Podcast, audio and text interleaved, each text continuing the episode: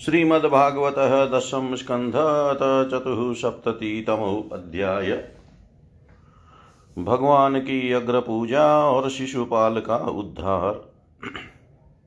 उद्धार। श्रीशुकुवाच एवं युधिष्ठिरो राजा जरासन्धवधं विभो कृष्णस्य चानुभावं तं श्रुत्वा प्रीतस्तमब्रवीत्। युधिष्ठिरुवाच येष्युस्त्रैलोक्यगुरव सर्वे लोकमहेश्वरा वहन्ति दुर्लभं लब्ध्वा शिरसेवानुशासनम् स भवानरविन्दाक्षो दीनानामीशमानिनां धते अनुशासनं भूमंस्तदत्यन्तविडम्बनम् नैयेकस्याद्वितीयस्य भ्रमणपरमात्मन कर्मभिवर्धते तेजो हसते च यथा रवे। न वै ते अजितभक्तानां ममाहमिति माधव, त्वं तवेति च नानाधि पशूनामिव वैकृता श्रीशुकुवाच। इत्युक्त्वा यज्ञयै, इति उक्त्वा यज्ञये काले वव्रे युक्तान् स ऋत्विज कृष्णानुमोदितः पातो ब्राह्मणानान् ब्रह्मवादिन। द्वैपायनो भरद्वाज सुमन्तु गौतमोऽसित वसिष्ठश्च्यवनकण्वो मैत्रेयकौ वशस्त्रित विश्वामित्रो वामदेव सुमतिर्जेमिनी क्रतु, पैलपराशरो गर्गो वैशम्पायन्नेव च। अथर्वा कश्यपो धौम्यो रामो भार्गव आशुरी वितिहतोत्रो मधुछन्दा, वीरसेनो अकृतव्रण उपहूतास्तथा चान्यै द्रोणभीष्मकृपादय धृतराष्ट्रसह सूतो विदुरश्च महामती। ब्राह्मणा क्षत्रिया वैश्या शूद्रा यज्ञदिदृक्षव, तत्रेयु सर्वराजानौ राज्ञां प्रकृतयो नृप। ततस्ते देवयजनं ब्राह्मणा सवर्णाङ्गलै कृष्ट्वा तत्र यथां नायं दीक्षयां चक्रिरे नृपम्। इमा किलोपकरणा वरुणस्य यथा पुरा इन्द्रादयो लोकपाला विरिञ्च भवसंयुता। सगणा विद्याधर्महोरगा मुनयो यक्षरङ्क्षांसि खगकिन्नरचारणा राजानश्च समाहूता राजपत्न्यश्च सर्वश राजसूयं समीयुष्म राज्ञपाण्डुसुतस्य वै। मेनिरे कृष्णभक्तस्य सुपपन्नमविस्मिता। अयाजयन् महाराजं याजकादेव वचस राजसूयेन विधिवत प्राचेत समिवामराम् सौतेऽहन्यवनिपालो याजकान् सदसस्पतिन्न पूजयन्मा भागान्यथावत् सुसमाहित। सदस्याग्र्यहरणाः वै विमृशन्त सभासद नाद्य गच्छन्ननेकान्त्यात् सह देवस्तदा ब्रवीत् हरति अच्युतः श्रेष्ठयं भगवान् सात्वतां पति। एष वै देवता सर्वा देशकालधनादय यदात्मकमिदं विश्वं क्रतवश्च यदात्मकाग्निराहुतयो मन्त्रा साङ्ख्यं योगश्च यत्पर। एक एवाद्वितीयोऽसावेतदात्म्यमिदं जगतात्मनात्माश्रया सभ्याश्रयजत्यवतिहन्त्यज। विविधानिह कर्माणि जनयन यदवेक्षया ईहते यदयं सर्वश्रेयो धर्मादिलक्षणम्। तस्मात् कृष्णाय महते दीयतां परमाहरणम्, एवं चेत् सर्वभूतानामात्मनश्चाहरणं भवेत्। सर्वभूतात्मभूताय कृष्णायानन्यदर्शिने देयं शान्ताय पूर्णाय दतस्यान्यन्त्यमिच्छता इत्युक्त्वा सहदेवो भूतूष्णीं कृष्णानुभाववीत्, तच्छ्रुत्वा तुष्टुभुः सर्वे साधु साध्विति साध्विति साध्विति शतमा। श्रुत्वा द्विजैरितं राजा ज्ञात्वा हार्दं सभासदां समहर्यदृशिकेशं प्रीतप्रणयविवल। तत्पादावनीयजाप शिरसा लोकपावनी सभार्य सानुजामात्य सकुटुम्बो अवन्मुदा वासोभिः पीतकौशेयै भूषणेश महाधने अहरयित्वा श्रुपूर्णाक्षो नाशकतसमवेक्षितुम् इत्थं सभाजितं वीक्षय सर्वे प्राञ्जलयो जना, नमो जयेति नेमुस्तं निपेतु पुष्पवृष्टय। इतं निशम्य दमघोषुतः स्वपिता दूताय कृष्णा गुणवर्णनजातमन्यु उक्केप्य बाहुमिदमाह सदस्यमसि सन्त्रावयन भगवते परुषाण्यभीत। ईशो दुरत्यय काल इति सत्यवती श्रुति वृद्धानामपि यद्बुद्धिबालवाक्ये विविद्यते यूयं पात्रविदां श्रेष्ठा मामन्ध्वं बालभाषितं सदसस्पतय सर्वे कृष्णो यतसम्मतो हर्णै। तपो विद्याव्रतधरान् ज्ञानविध्वस्तकल्मषान् परमशिन भ्रमनिष्ठान् लोकपालेश्च पूजितान्। सदस् सदस्पतिनतिक्रम्य गोपालकुलपांसन यथा काकपुरोडाशं सपर्यां कथमहरति। वर्णाश्रमकुलापेत सर्वधर्मबहिष्कृत स्वरैरवती गुणैर्हीन सपर्यां कथमहरति। ययातिनेशा हि कुलं सप्तशद्भिबहिष्कृतं वृथा पानरतं शश्वत्सपर्यां कथमहरति। भ्रमरसि सेवितान् देशान् हित्वैतेय ब्रह्मवचसं समुद्रं दुर्गमाश्रित्य बाधन्ते दस्यव प्रजा। एवमादिन्यभद्राणि बभाषे नोवाच किञ्चिद् भगवान् यथा सिंहशिवारुतम्। भगवन्निन्दनं श्रुत्वा दूषः ततसभाषद कर्णोऽपि घ्राय निर्जग्मुषपन्तश्चेदीपं रुषा निम्नां भगवत शृण्वस्तत्परस्य जनस्य वा न ततो नापैति यशोऽपि यातयद्दशुकृताच्युत। ततः पाण्डुसुता क्रुधा मतस्य केकय सञ्जया उदायुधा समुतस्तु शिशुपालजिङ्गाशव ततश्चेद्यस्त्वसम्भ्रान्तो जगृहे खड्गचर्मणि भत्सर्यन् कृष्णपक्षीयान् राज्ञसदसि भारत।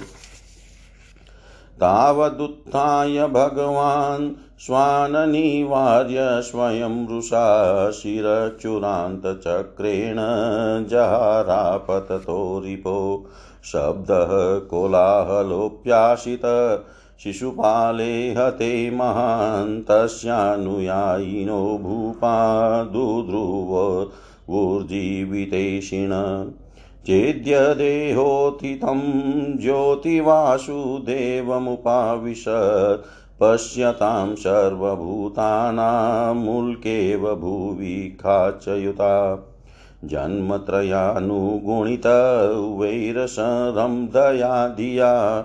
ध्यायस्तनमयतां यातो भावो हि भवकारणम्। ऋत्विगभ्यसदस्येभ्यो दक्षिणां विपुलामादात् सर्वान् सम्पूज्य विधिवच्चक्रैर्यवृभृतमेकरान् साधयित्वा क्रतुं राज्ञ कृष्णो योगेश्वरेश्वर उवास कतिचिन्मासान् सुहृद्भिरभियाचित ततोऽनुज्ञाप्य राजान्मनिच्छन्तं पीश्वर, ययो सभार्य सामात्य स्वपुरं देवकीसुत। वर्णितं तदुपाख्यानं मया ते बहुविस्तरं वैकुण्ठवासिनो जन्म विप्रशापात पुनः पुनः। राजसूयावभृत्येन स्नातो राजा युधिष्ठिर ब्रह्मक्षत्रसभामध्ये शुशुभैशुरराडिव राज्ञा समाजिता, सर्वेषुर्मानवखेचरा, कृष्णं क्रतुं च शशन्त स्वधामानि ययुर्मुदा दुर्योधनमृते पापं कलिं कुरुकुलामयं यो न शेहे श्रियं स्फीतां दृष्ट्वा पाण्डुसुतस्य ताम् य इदं कीर्तयेद विष्णो कर्म चेद्यवधादिकं राजमोक्षं वितानं च सर्वपापे प्रमुच्यते। राजमोक्षं वितानं च सर्वपापे प्रमुच्यते। श्री सुखदेव जी कहते हैं, परीक्षित धर्मराज युधिष्ठिर जरासंध का वध और सर्वशक्तिमान भगवान श्री कृष्ण की अद्भुत महिमा सुनकर बहुत प्रसन्न हुए और उनसे बोले, धर्मराज युधिष्ठिर ने कहा, सचिदानंद स्वरूप श्री कृष्ण त्रिलोकी के स्वामी, ब्रह्मा, शंकर आदि और इंद्रादि लोकपाल सब आपकी आज्ञा पाने के लिए तरसते रहते हैं और यदि वह मिल जाती है तो बड़ी श्रद्धा से उसको शिरोधार्य करते हैं। अनंत हम लोग हैं तो अत्यंत दीन, परंतु मानते हैं अपने को भूपति और नरपति।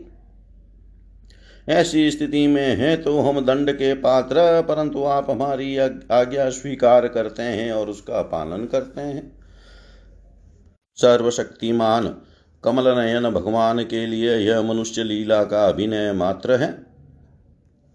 जैसे उदय अथवा अस्त के कारण सूर्य के तेज में घटती या बढ़ती नहीं होती, वैसे ही किसी भी प्रकार के कर्मों से न तो आपका उल्लास होता है और न तो हरास ही। क्योंकि आप सजातीय, विजातीय और स्व, स्वगत भेद से रहित स्वयं पर ब्रह्म परमात्मा है।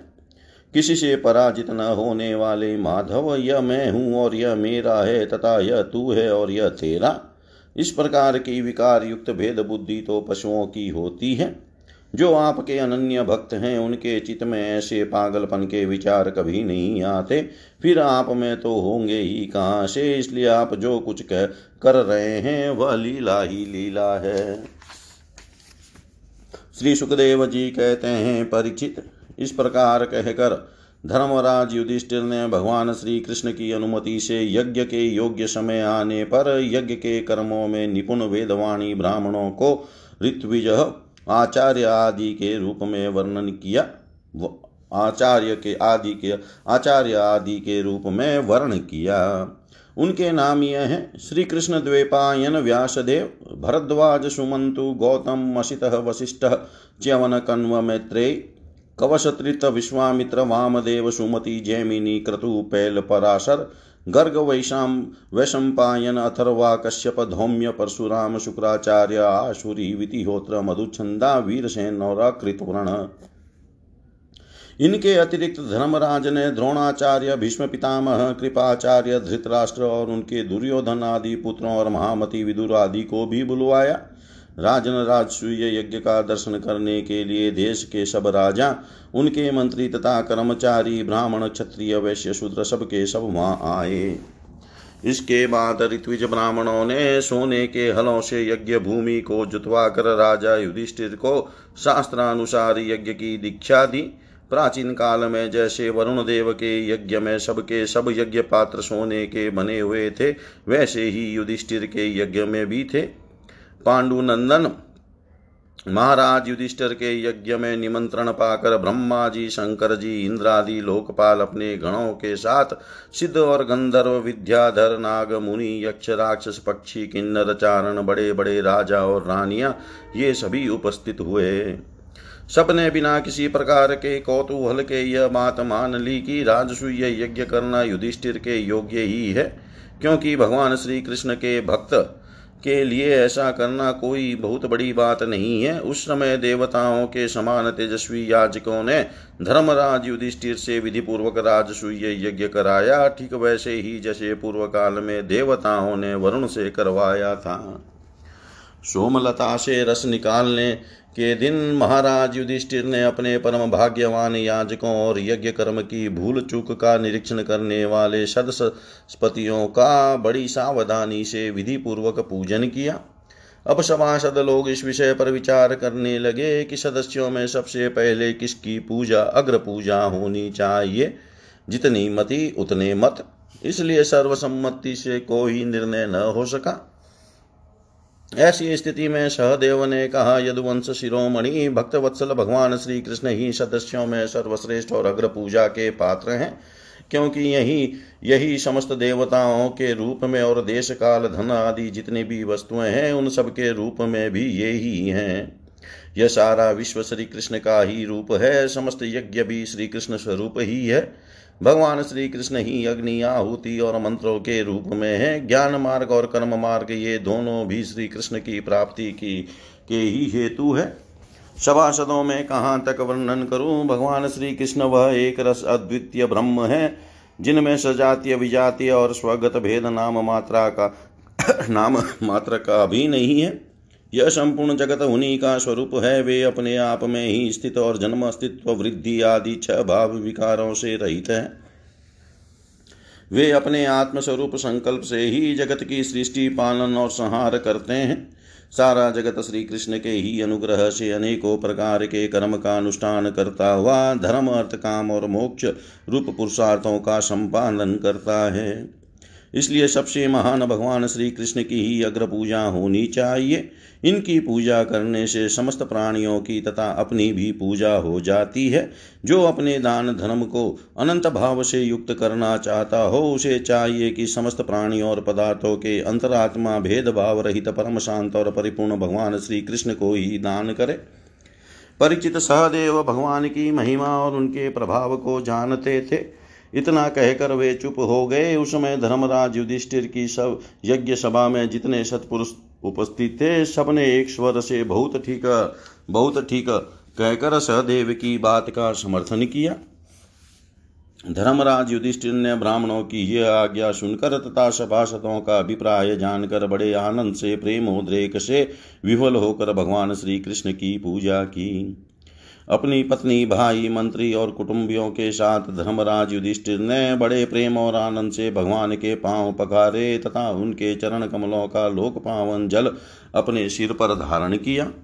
उन्होंने भगवान को पीले पीले रेशमी वस्त्र और बहुमूल्य आभूषण समर्पित किए। उस समय उनके नेत्र प्रेम और आनंद के आंसुओं से इस प्रकार भर गए थे कि वे भगवान को भली भांति देख भी नहीं सकते थे।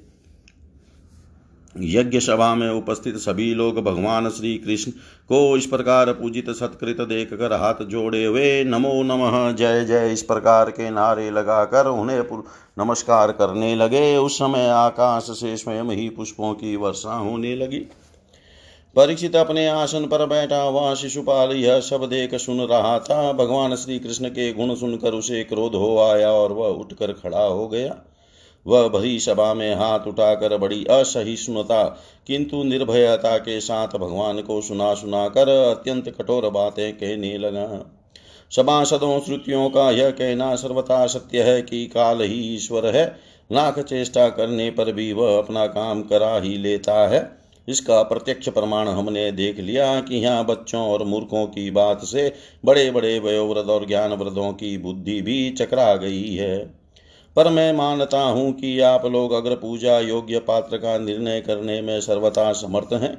इसलिए सदस्य सदस्य सस्पतियों आप लोग बालक सहदेव की यह बात ठीक न माने कि कृष्ण ही अग्र पूजा के योग्य हैं। यहाँ बड़े बड़े तपस्वी, विद्वान, व्रतधारी, ज्ञान के द्वारा अपने समस्त पाप तापों को शांत करने वाले परम ज्ञानी परम ऋषि ब्रह्मनिष्ठ आदि उपस्थित हैं। जिनकी पूजा बड़े बड़े लोकपाल भी करते हैं। यज्ञ की भूल चुक बतलाने वाले उन सदस्यपतियों को छोड़कर यह कुल कलंक ग्वाला भला अग्र पूजा का अधिकारी कैसे हो सकता है? क्या कौवा कभी यज्ञ के पुरोडास का अधिकारी हो सकता है? न इसका कोई वर्ण है और न तो आश्रम कुल भी इसका ऊँचा नहीं है। सारे धर्मों से यह बाहर है। वेद और लोक मर्यादाओं का उल्लंघन करके मनमाना आचरण करता है। इसमें कोई गुण भी नहीं है। ऐसी स्थिति में यह अग्र पूजा का पात्र कैसे हो सकता है? आप लोग जानते हैं कि राजा ये ययाति ने इसके वंश को साप दे रखा है। इसलिए सतपुरुषों ने इस वंश का ही बहिष्कार कर दिया है। ये सब सर्वदा व्यर्थ मधुपान में आसक्त रहते हैं। फिर ये अग्र पूजा के योग्य कैसे हो सकते हैं? इन सबने ब्रह्म ऋषियों के द्वारा सेवित मथुरा आदि देशों का परित्याग कर दिया और ब्रह्म वर्चस के विरोधी वेद चर्चा रहित समुद्र में कीला बनाकर रहने लगे। वहाँ से जब ये बाहर निकलते हैं तो डाकुओं की तरह सारी प्रजा को सताते हैं। परिचित सच पूछो तो शिशुपाल का सारा शुभ नष्ट हो चुका था। इसी से उसने और भी बहुत सी कड़ी कड़ी बातें भगवान श्री कृष्ण को सुनाई। परंतु जैसे सिंह कभी शियार की हुआ हुआ पर ध्यान नहीं देता, वैसे ही भगवान श्री कृष्ण चुप रहे। उन्होंने उसकी बातों का कुछ भी उत्तर न दिया। परंतु सभासदों के लिए भगवान की निंदा सुनना असह्य था। उनमें से कहीं अपने अपने कान बंद करके क्रोध से शिशुपाल को गाली देते हुए बाहर चले गए। परीक्षित जो भगवान की या भगवत परायण भक्तों की निंदा सुनकर वहाँ से हट नहीं जाता, वह अपने शुभ कर्मों से च्युत हो जाता है और उसकी अधोगति होती है। परीक्षित अब शिशुपाल को मार डालने के लिए पांडव मत्स्य के कई और सृंजय वंशी नरपति क्रोधित होकर हाथों में तलवार ले उठ खड़े हुए। परंतु शिशुपाल को इससे कोई घबराहट न हुई।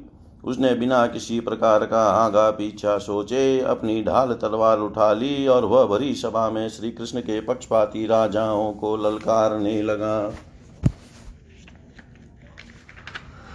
उन लोगों को लड़ते झगड़ते देख भगवान श्री कृष्ण उठ खड़े हुए। उन्होंने अपने पक्षपाती राजाओं को शांत किया और स्वयं क्रोध करके अपने ऊपर झपटते हुए शिशुपाल का सिर चूरे के समान तीखी धार वाले चक्र से काट लिया। शिशुपाल के मारे जाने पर वहाँ बड़ा कोलाहल मच गया। उसके अनुयायी नरपति अपने अपने प्राण बचाने के लिए वहाँ से भाग खड़े हुए। जैसे आकाश से गिरा हुआ लुक धरती में समा जाता है, वैसे ही सब प्राणियों के देखते देखते शिशुपाल के शरीर से एक ज्योति निकलकर भगवान श्री कृष्ण में समा गई।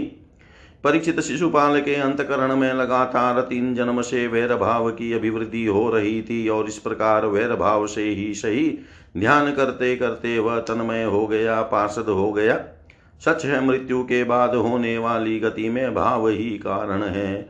शिशुपाल की सदगति होने के बाद चक्रवर्ती धर्मराज युधिष्ठिर ने सदस्यों और ऋत्विजों को पुष्कल दक्षिणा दी और सब तथा सबका सत्कार करके विधि पूर्वक यज्ञांत स्नान, अवभृत स्नान किया। परीक्षित इस प्रकार योगेश्वर, ईश्वर, भगवान श्री कृष्ण ने धर्मराज युधिष्ठिर का राजसूय यज्ञ पूर्ण किया और अपने सगे संबंधी और सुहृदों की प्रार्थना से कुछ महीनों तक वहीं रहे। इसके बाद राजा युधिष्ठिर की इच्छा न होने पर भी सर्वशक्तिमान भगवान श्री कृष्ण ने उनसे अनुमति ले ली और अपनी रानियों तथा मंत्रियों के साथ इंद्रप्रस्थ से द्वारकापुरी की यात्रा की। परीक्षित में यह उपाख्यान तुम्हें बहुत विस्तार से सातवें स्कंद में सुना चुका हूँ कि वह कुंडवासी जय और विजय को शनकादि ऋषियों के साप से बार बार जन्म लेना पड़ा था। महाराज युधिष्ठिर राजसूय का यह ज्ञान स्नान करके ब्राह्मण और क्षत्रियों की सभा में देवराज इंद्र के समान शोभायमान होने लगे। राजा युधिष्ठिर ने देवता, मनुष्य और आकाशचार्यों का यथा योग्य सत्कार किया तथा वे भगवान श्री कृष्ण एवं राजसूय यज्ञ की प्रशंसा करते हुए बड़े आनंद से अपने अपने लोक को चले गए। परीक्षित सब तो सुखी हुए, परंतु दुर्योधन से पांडवों की यह उज्ज्वल राज्य लक्ष्मी का उत्कर्ष सहन न हुआ। क्योंकि वह स्वभाव से ही पापी, कलह, प्रेमी और कुरुकुल का नाश करने के लिए एक महान रोग था। परिचित जो पुरुष भगवान श्री कृष्ण की इस लीला का शिशुपाल, वध, जरासंध बंद बंदी राजाओं की मुक्ति और यज्ञानुष्ठान का कीर्तन करेगा, वह समस्त पापों से छूट जाएगा। इति श्रीमद्भागवते महापुराणे पारमंस्यां संहितायां दशमस्कन्धे उत्तरार्धे शिशुपालवधो नाम चतुःसप्ततितमोऽध्याय सर्वं श्रीशां सदाशिवार्पणम् अस्तु। ॐ विष्णवे नमः, ॐ विष्णवे नमः, ॐ विष्णवे नमः। श्रीमद्भागवतः दशम स्कंधत पंचसप्ततितमो अध्याय राजसूय यज्ञ की पूर्ति और दुर्योधन का अपमान। राजोवाच, अजातशत्रोस्तं दृष्ट्वा राजसूय महोदयं सर्वे मुमुदिरे भ्रमण नृदेवा ये समागता। दुर्योधनं वर्जयित्वा राजान् सशयसुरा इति श्रुतं नो भगवस्तत्र कारणमुच्यताम्। ऋषिरुवाच, पितामहस्य ते यज्ञै राजसूये महात्मन बान्धवा परिचर्यायां तस्यासन् प्रेमबन्धना। भीमो महान् साध्यक्षो धनाध्यक्ष सुयोधन सहदेवस्तु पूजायां नकुलो द्रव्यसाधने। गुरुशुश्रूषणे जिष्णुः कृष्णपादावने जने परिवेशने द्रुपदजा कर्णोदाने महामना।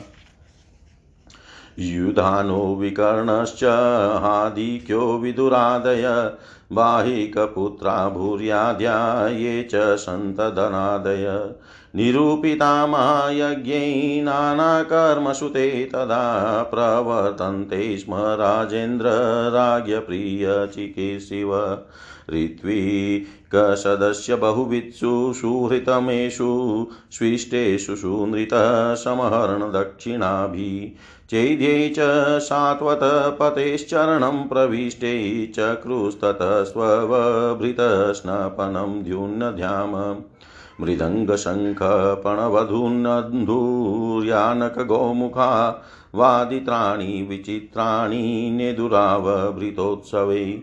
नर्तक्यो नृतुहृष्टा गायकायुतशो जगु वीणा वेणुतलो नादस्तेषां स दिवं स्पशत।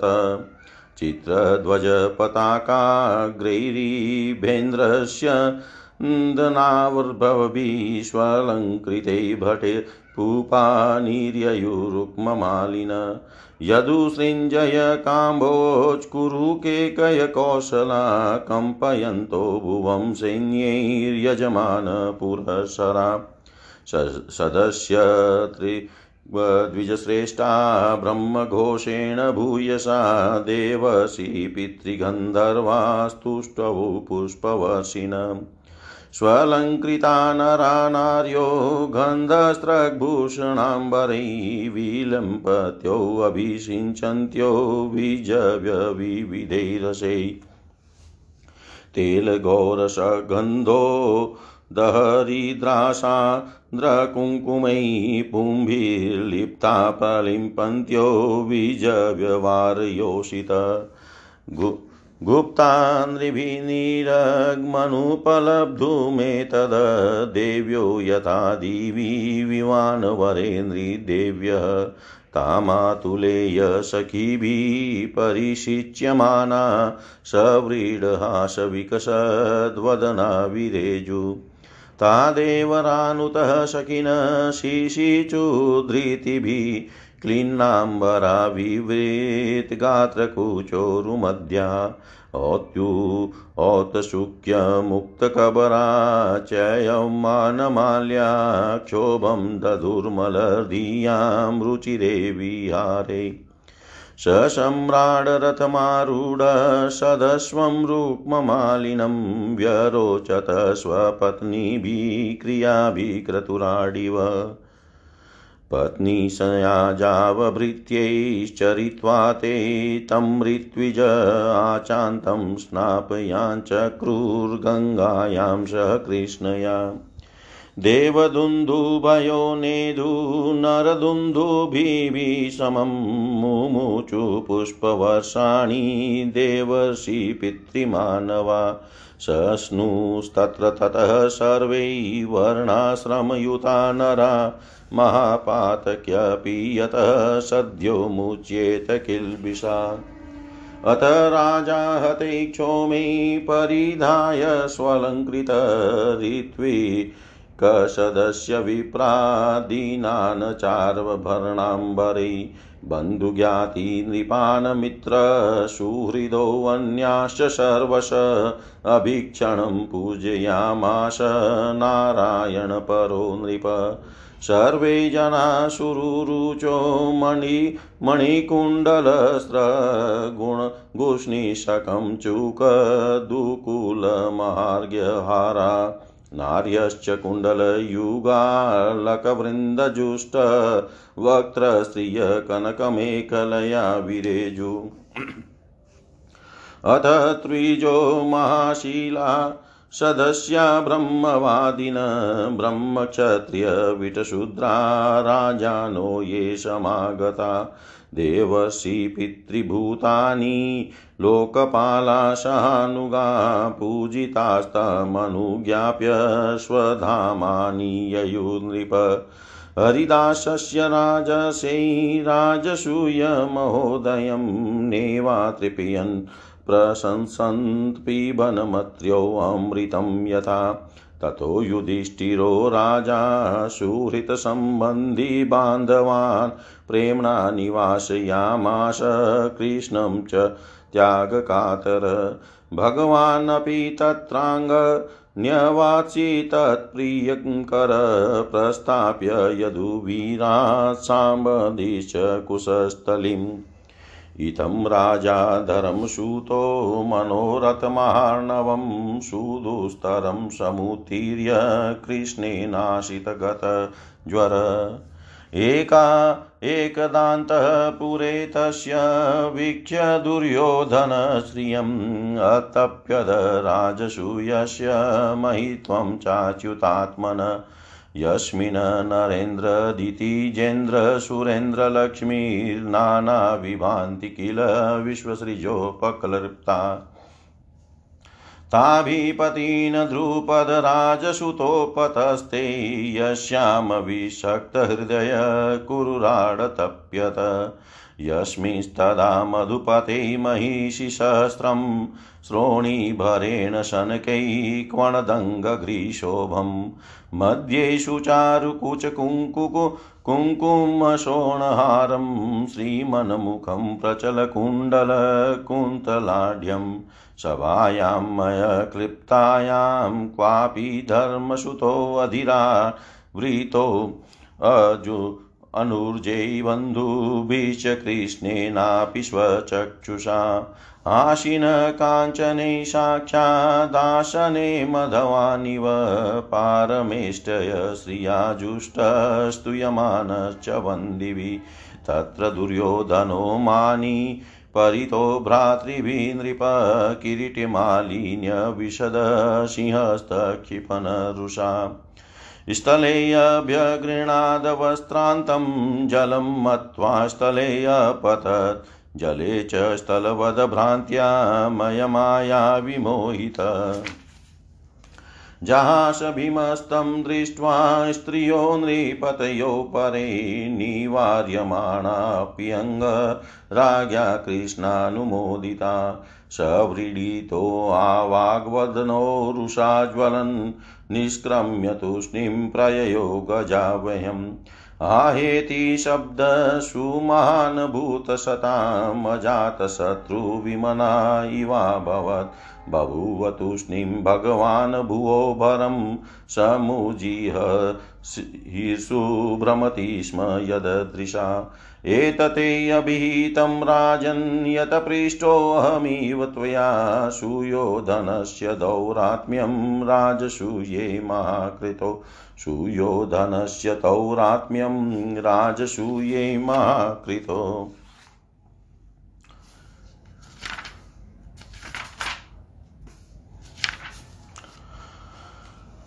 राजा परीक्षित ने पूछा, भगवान, अजात शत्रु धर्मराज युधिष्ठिर के राजसूय यज्ञ महोत्सव को देख कर जितने मनुष्य, नरपति, ऋषि, मुनि और देवता आदि आए थे, वे सब आनंदित हुए। परंतु दुर्योधन को बड़ा दुख, बड़ी पीड़ा हुई। यह बात मैंने आपके मुख से सुनी है। भगवान, आप कृपा करके इसका कारण बतलाइए। श्री सुखदेव जी कहते हैं महाराज श्री सुखदेव जी महाराज ने कहा परीक्षित तुम्हारे दादा युधिष्ठिर बड़े महात्मा थे। उनके प्रेम बंधन से बंधकर सभी बंधु बांधवों ने राजसूय यज्ञ में विभिन्न सेवा कार्य स्वीकार किया था। भीमसेन भोजनालय भोजनालय की देख रेख करते थे, दुर्योधन कौशाध्यक्ष थे। सहदेव अभ्यागतों के स्वागत सत्कार में नियुक्त थे और नकुल विविध प्रकार की सामग्री एकत्र करने का काम देखते थे। अर्जुन गुरुजनों की सेवा शुश्रूषा करते थे और स्वयं भगवान श्री कृष्ण आए वे अतिथियों के पाँव पखारने का काम करते थे। देवी द्रौपदी भोजन परसो परोसने का काम करती और उदार शिरोमणि कर्ण खुले हाथों दान दिया करते थे। परीक्षित इसी प्रकार सात्यकी, विकर्ण, हार्दिक्य, विदुर भूरिश्रवा आदि भाविक के पुत्र और संतर्दन आदि राजसूय यज्ञ में विभिन्न कर्मों में नियुक्त थे। वे सब के सब वैसा ही काम करते थे, जिससे महाराज युधिष्ठिर का प्रिय और हित हो। परीक्षित जब ऋत्विज सदस्य और बहुज्ञ पुरुषों का, तथा अपने इष्ट मित्र एवं बंधु बांधवों का सुमधुर वाणी, विविध प्रकार की पूजा सामग्री और दक्षिणा आदि से भली भांति सत्कार हो चुका तथा शिशुपाल भक्तवत्सल भगवान के चरणों में समा गया तब धर्मराज युधिष्ठिर गंगा जी में यज्ञांत स्नान करने गए। उस समय जब वे अवभृत स्नान करने लगे, तब मृदंग शंख ढोल, नौबत नगारे और नरसिंगे आदि तरह तरह के बाजे बजने लगे। नर्तकियों आनंद में झूम झूम कर नाचने लगी, झुंड के झुंड गवैये गाने लगे और वीणा, बांसुरी तथा झांझ मंजीरे बजने लगे। इनकी तुमुल ध्वनि सारे आकाश में गुंज गई। सोने के हार पहने हुए यदुषु यदु सृंजय कम्बोज कुरु के कय और कौशल देश के नरपति नर बिरंगी ध्वजा पताकाओं से युक्त और खूब सजे धजे गजराजों, रथों, घोड़ों तथा सुसज्जित वीर सैनिकों के साथ महाराज युधिष्ठिर को आगे करके पृथ्वी को कंपाते हुए चल पड़े थे, चल रहे थे। यज्ञ के सदस्य ऋत्विज और बहुत से श्रेष्ठ ब्राह्मण वेद मंत्रों का ऊँचे स्वर से उच्चारण करते हुए चले। देवता, ऋषि, पितर, गंधर्व, आकाश से पुष्पों की वर्षा करते हुए उनकी स्तुति करने लगे। इंद्रप्रस्थ के नर नारी, इत्र, फुलेल पुष्पों के हार रंग बिरंगे वस्त्र और बहुमूल्य आभूषणों से सज धज कर एक दूसरे पर जल तेल दूध मक्खन आदि रस डालकर भिगो देते, एक दूसरे के शरीर में लगा देते और इस प्रकार क्रीड़ा करते हुए चलने लगे। वारांगनाएँ पुरुषों को तेल, गौरस, सुगंधित जल, हल्दी और गाड़ी के सरमल देती और पुरुष भी उन्हें उन्हीं वस्तुओं से सरोबार कर देते। उस समय इस उत्सव को देखने के लिए जैसे उत्तम उत्तम विमानों पर चढ़कर आकाश में बहुत सी देवियाँ आई थी, वैसे ही सैनिकों के द्वारा सुरक्षित इंद्रप्रस्थ की बहुत सी राज महिलाएँ भी सुंदर सुंदर पालकियों पर सवार होकर आई थी। पांडवों के ममेरे भाई श्री कृष्ण और उनके सखा उन रानियों के ऊपर तरह तरह के रंग आदि डाल रहे थे। इससे रानियों के मुख लजीली मुस्कुराहट से खिल उठते थे और उनकी बड़ी शोभा होती थी। उन लोगों के रंग आदि डालने से रानियों के वस्त्र भीग गए थे। इसके उनके शरीर के अंग प्रत्यंग वक्ष स्थल जंगा और कटिभाग कुछ कुछ दिख से रहे थे। वे भी पिचकारी और पात्रों में रंग भर कर अपने देवरों और उनके सखाओं पर उड़ेल रही थी प्रेम भरी उत्सुकता के कारण। उनकी चोटियों और जूड़ों के बंधन ढीले पड़ गए थे तथा उनमें गूंते हुए फूल गिरते जा रहे थे। परिचित उनका यह रुचिर और पवित्र विहार देख कर मलिन अंतकरण वाले पुरुषों का चित चंचल हो उठता था, काम मोहि मोहित हो जाता था। चक्रवर्ती राजा, युधिष्ठिर, द्रौपदी आदि रानियों के साथ सुंदर घोड़ों से युक्त एवं सोने के हारों से सुसज्जित रथ पर सवार होकर ऐसे शोभायमान हो रहे थे। मानो स्वयं राजसूय, यज्ञ प्रयाज आदि क्रियाओं के साथ मूर्तिमान होकर प्रकट हो गया हो। ऋत्विजों ने पत्नी संयाज एक प्रकार का यज्ञ कर्म तथा यज्ञांत स्नान संबंधी कर्म करवा कर द्रौपदी के साथ सम्राट युधिष्ठिर को आचमन करवाया और इसके बाद गंगा स्नान उस समय मनुष्यों की धुंदुम्बियों के साथ ही देवताओं की धुंदुम्बियाँ भी बजने लगी। बड़े बड़े देवता, ऋषि, मुनि, पितर और मनुष्य पुष्पों की वर्षा करने लगी। महाराज युधिष्ठिर के स्नान कर लेने के बाद सभी वर्णों एवं आश्रमों के लोगों ने गंगा जी में स्नान किया, क्योंकि इस स्नान से बड़े से बड़ा महापापी भी अपनी पाप राशि से तत्काल मुक्त हो जाता है। तदनंतर धर्मराज युधिष्ठिर ने नई रेशमी धोती और दुपट्टा धारण किया तथा विविध प्रकार के आभूषणों से अपने को सजा लिया। फिर ऋत्विज सदस्य ब्राह्मण आदि को वस्त्राभूषण दे देकर उनकी पूजा की। महाराज युधिष्ठिर भगवत परायण थे, उन्हें सब में भगवान के ही दर्शन होते। इसलिए वे भाई, बंधु, कुटुंबी, नरपति, इष्ट, मित्र, हितेशी और सभी लोगों की बार बार पूजा करते। उस समय सभी लोग जड़ाऊ कुंडल पुष्पों के हार पगड़ी लंबी अंगरखी दुपट्टा तथा मनियों के बहुमूल्य हार पहनकर देवताओं के समान शोभायमान हो रहे थे। स्त्रियों के मुखों की भी दो, दोनों कानों के कणफुल और घुंघराली अलकों से बड़ी शोभा हो रही थी तथा उनके कटी भाग में सोने की कर करधनिया तो बहुत ही भली मालूम हो रही थी।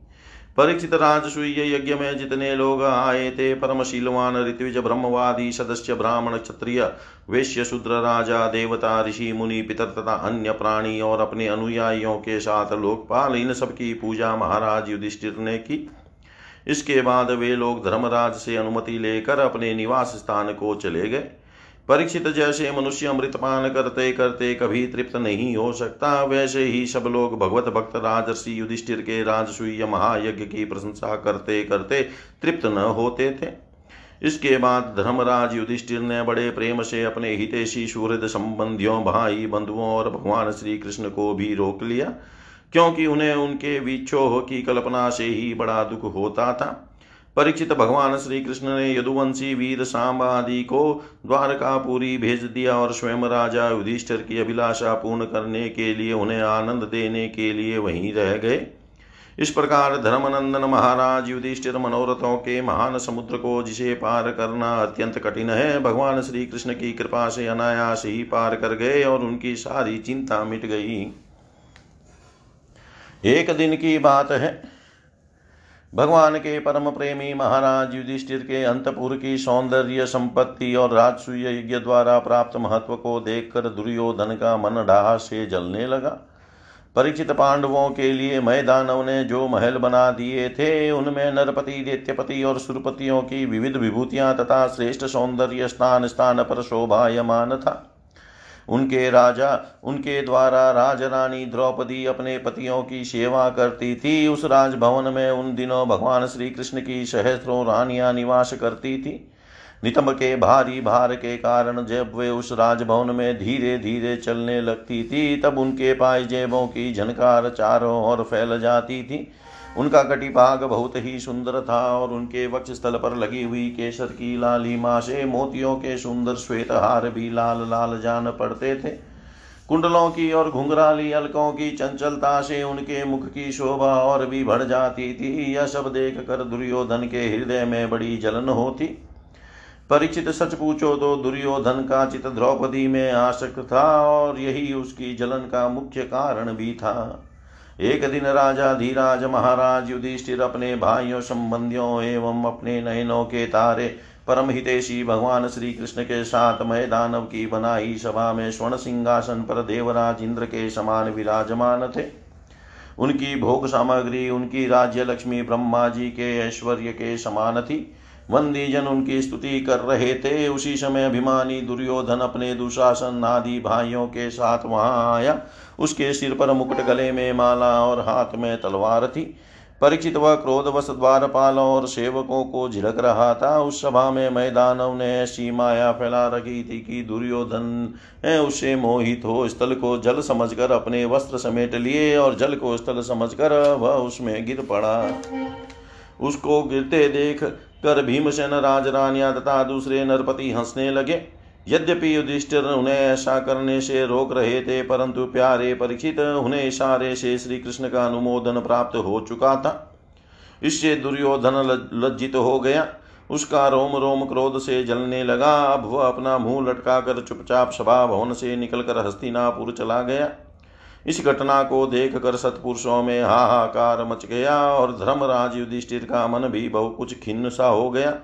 परीक्षित यह सब होने पर भी भगवान श्री कृष्ण चुप थे। उनकी इच्छा थी कि किसी प्रकार पृथ्वी का भार उतर जाए। और सच पूछो तो उन्हीं की दृष्टि से दुर्योधन को वह भ्रम हुआ था। परीक्षित, तुमने मुझसे यह पूछा था कि उस महान राजसूय यज्ञ में दुर्योधन को डाह क्यों हुआ? जलन क्यों हुई? सो वह सब मैंने तुम्हें बतला दिया। इति श्रीमद्भागवते महापुराणे पारमश्याम संहितायां दशमस्कन्धे उत्तरार्धे दुर्योधनमानभङ्गो नाम पञ्चसप्ततितमो अध्याय। सर्वं श्रीशां सदाशिवार्पणम् अस्तु। ॐ विष्णवे नमः, ॐ विष्णवे नमः, ॐ विष्णवे नमः।